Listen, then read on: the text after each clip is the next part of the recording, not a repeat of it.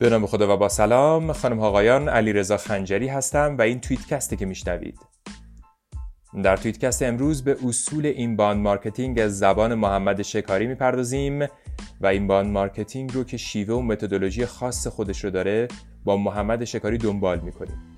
جالب بدونی که inbound marketing اگر روی اصول خودش پیاده نشه فقط خرج روی دستمون می‌ذاره و به نتیجه که می‌خوایم ما رو هم نمیرسونه.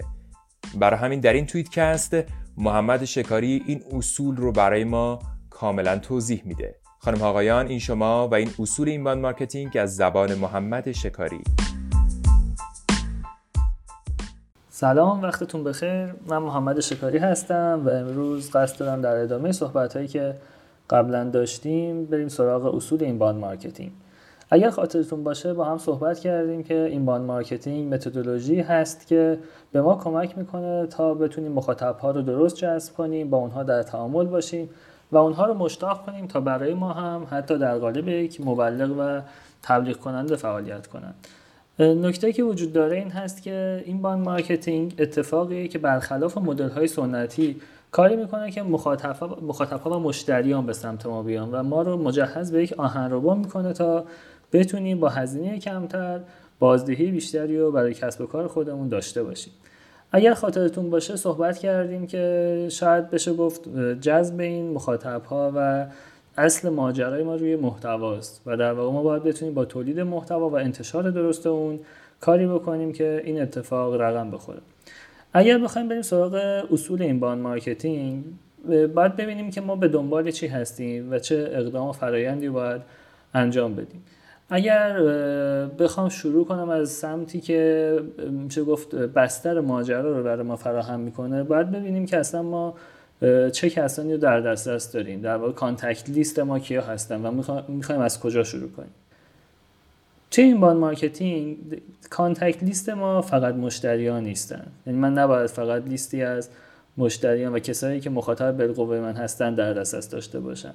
بلکه صحبت کردیم که این فرایند عمیق تر هست و حتی افراد درون سازمان رو هم درگیر می‌کنه.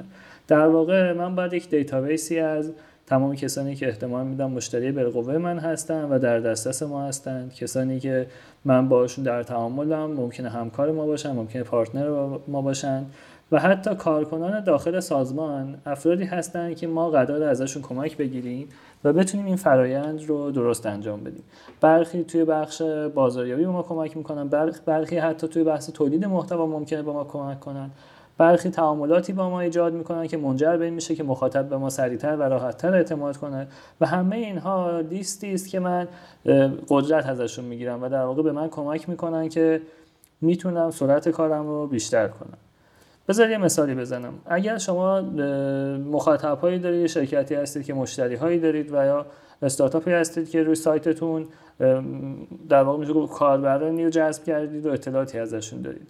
و بخواید برای اونها یک فرایندی از جنس این marketing انجام بدید و مثلا با یک ابزاری مثل email marketing اونها رو دعوت کنید تا از خدمات شما استفاده کنن. اگر شما اطلاعات درستی از اونها نداشته باشید ممکنه ایمیل ها و پیام های اشتباهی براشون ارسال کنید. یه مثال بزنم. مثلا فرض کنید من قصد دارم دوره آموزشی Google Analytics رو تبلیغ کنم و روش بازاریابی انجام بدم. اگر بردارم مثلا به 5000 نفری که تو database ما هستند ایمیل بزنم و بگم آقا یک برنامه داریم Google Analytics هست و این مزایا داریم تخفیف حتی بهتون میده و پاشید بیاید. اگر تو این 5000 نفر database من افرادی باشن که خودشون اصلا مدرس Google Analytics هستن اصلا خودشون بازاریاب حرفه‌ای ان شاید به من بخندن بگن من خودم بازاریابم خودم تدریس می‌کنم این ماجرا و تو داری به من میگی که بیا تو این دوره من شرکت کن. و عملا این مخاطب شاید حتی منو اسپم کنه و بگه که این چه پیام بی ربطیه که به من فرستادی. در حالی که اگر من بتونم شناسایی کنیم این افراد رو می‌تونم تشخیص بدم و به اون فردی که خودش تو این حوزه متخصص هست بیام حالا پیشنهاد دیگه ای بگم بدم. مثلا بگم که بیا تو دوره Google Ads من شرکت کن یا توی برنامه ای که یه کمی سطحش بالاتر یا اصلا مهارت متفاوتی. ولی نکته که وجود داره توی بخش دیگه از اصول inbound marketing ما اصلا از قبل باید فکر کنیم و بدونیم که به دنبال چه نوع مخاطب هایی هستیم. توی اصطلاح بازاریابی بهش میگن persona. buyer persona یا customer persona در واقع persona ی مخاطب یا خریدار؟ شاید براتون سوال باشه که persona چیه. من اگه بخوام خیلی کوتاه این رو تعریف کنم می‌تونم بگم یک شخصیت فرضی هست که به ما نشون میده که مخاطب ایدئال ما کیه و چه ویژگی هایی داره و چه شرایطی داره و ما بتونیم کسی رو جلو چش خودمون داشته باشیم که همیشه فکر کنیم که یک همچین آدمی روبروی منه و من قراره با اون در تعامل باشم. یه مثال بزنم. مثلا شما میگید خدمات من فروش دوره های digital marketing. میگید مخاطب من یه فردی حدود 25 ساله که رشته مثلا مهندسی آیتی رو خونده. الان شرایط مالیش شرایط مطلوبی داره سر کار میره و حقوق قابل توجهی داره. از سمت دیگه علاقه من به یادگیری و رشد دنبال اینه که شغلش رو حتی ارتقا بده. توی فضای مجازی و شبکه های اجتماعی خیلی فعاله. و شرایطی از این دست و حتی می‌تونید به درونگرایی برونگرایی و ویژگی شخصیتیش هم اشاره کنید. در واقع ما توی بحث پرسونا میایم اطلاعات دموگرافیک اون فرد رو می‌بینیم. دموگرافیک چیزهایی هست از جنس سن جنسیت محل زندگی و شرایط فیزیکی حاکم بر اون. از جنس تحصیلات رو توش می‌بینیم اطلاعاتی از جنس علاقه ها و حتی اهداف اون فرد رو.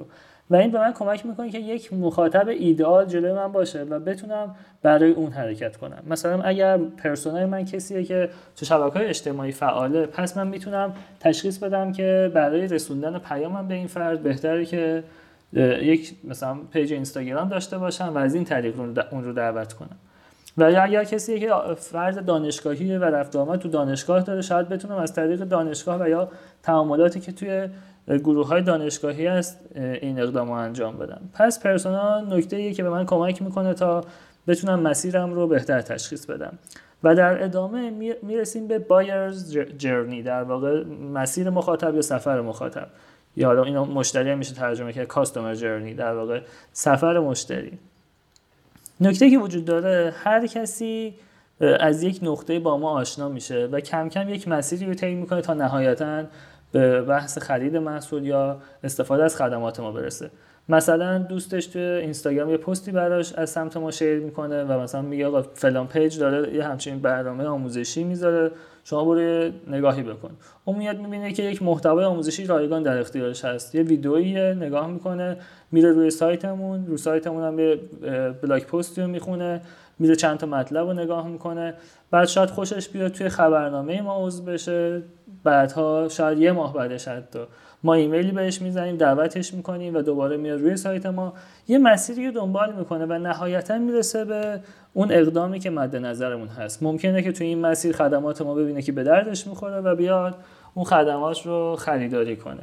و در واقع ما اینجا می‌تونیم یک مسیر رو ببینیم که این مسیر تو مرحله اولش آگاهیه که اون فرد آگاه میشه تو مرحله جلوتر که پیش میره کم کم با ما در تعامل قرار می‌گیره و نهایتا تصمیم می‌گیره که از خدمات یا محصولات ما استفاده کنه. ولی در طی این مسیر ما باید بیایم محتوا رو در نظر بگیریم. پس چهارمین آیتمی که در اصول inbound marketing باید حواسمون بهش باشه محتواست. که این محتوا باید محتوای متناسب و مناسبی برای اون فرد باشه. مناسب از این جهت که باید بتونه اون نیازی که مد نظرش هست رو پوشش بده و متناسب از این جهت که با خود اون شخص و خدماتی که ما داریم متناسب باشه. مثلا من نیام به این نفر که داره تو حوزه مثلا digital, digital marketing فعالیت می‌کنه و علاقه مند هست محتواهایی در رابطه با غذای حیوانات خانگی بفرستم. این نه به خدمات من مرتبطه نه به نیاز اون فرد. شاید حتی تو search منو بیاره بالا. ولی search یه که خیلی مخاطبش مخاطب من نیست. مخاطبی که از persona ی من فاصله داره و نهایتا به مشتری من تبدیل نخواهد شد. پس توجه به محتوا انواع محتوایی که استفاده می‌کنیم و مواردی از این دست که تو استراتژی محتوا بهش می‌رسیم می‌تونه به ما کمک کنه. در واقع چیزی از جنس بازاریابی محتوایی تو دل inbound marketing خواهد بود. ولی نهایتا این مسئله خیلی مهمه. اینکه ما آیا هدف گذاری کردیم؟ می‌دونیم دنبال چه هدفی هستیم. آیا KPI ها و مواردی رو مشخص کردیم که بدونیم به اون باید برسیم؟ تا وقتی که شما ندونید تو چه نقطه باید در واقع به چه نقطه حرکت کنید و به دنبال چه چیزی هستید نمی‌تونید خودتون رو با اون میزان کنید و تو مسیر درستی حرکت کنید. این هدف گذاری به ما کمک می‌کنه که علاوه بر مسیر درست برای رسیدن به مخاطب. بتونیم کارکنانمون رو اعضای تیممون رو هم هماهنگ کنیم و همه بدونن که به چه سمتی باید حرکت کنن. حتی تو جواب دادن به تلفن حتی تو جواب دادن به کامنت و حتی تو مسیری که ممکنه حضوری با یک فرد در تعامل باشید بدونن که با اون فرد چجوری باید رفتار کنن و نهایتا اون رو به چه سمتی هدایت کنن. ممنون. خدا نگهدار.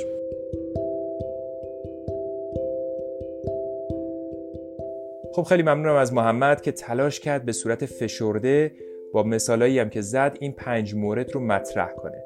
یادمون باشه که هر فعالیت بازاریابی که انجام میدیم باید این سه رأس مثلث رو داشته باشه. یعنی هدفمند باشه پیام داشته باشه و اینکه مخاطبش معلوم باشه. وقتی این سه رأس در هر فعالیت بازاریابی وجود داشته باشه اون موقع است که به شکلی هدفمند می‌دونیم که چه پیامی رو با چه شیوهی به مخاطب ارائه بدیم. خالی از لطف نیست که علاوه بر inbound marketing با مدرس اون هم بیشتر آشنا بشیم. محمد شکاری مدرس inbound marketing در آکادمی اینفوگرامه و البته در مجتمع فنی تهران هم دوره های digital marketing و بازاریابی محتوایی رو تدریس می‌کنه. اگر این توییت کست گره از سوالات ذهنی شما باز کرد خوشحال میشیم که شما هم با این توییت کست گره از سوالات ذهنی دیگران در حوزه بازاریابی باز کنید. من علیرضا خنجری بودم و این توییت کست بود که شنیدید. خدا نگهدار.